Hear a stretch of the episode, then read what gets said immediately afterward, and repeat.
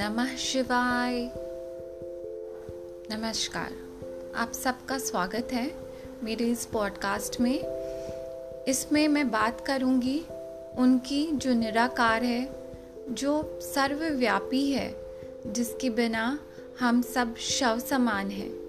जी हाँ, मैं शिव की बात कर रही हूँ। आइए मेरी इस यात्रा में मेरा साथ दीजिए, मेरे साथ चलिए और सुनिए और महसूस कीजिए इस यात्रा को, जिसमें हम उस परम ब्रह्म की बात करेंगे जो सर्वशक्तिमान है, जो देवों के देव हैं, जो महादेव हैं।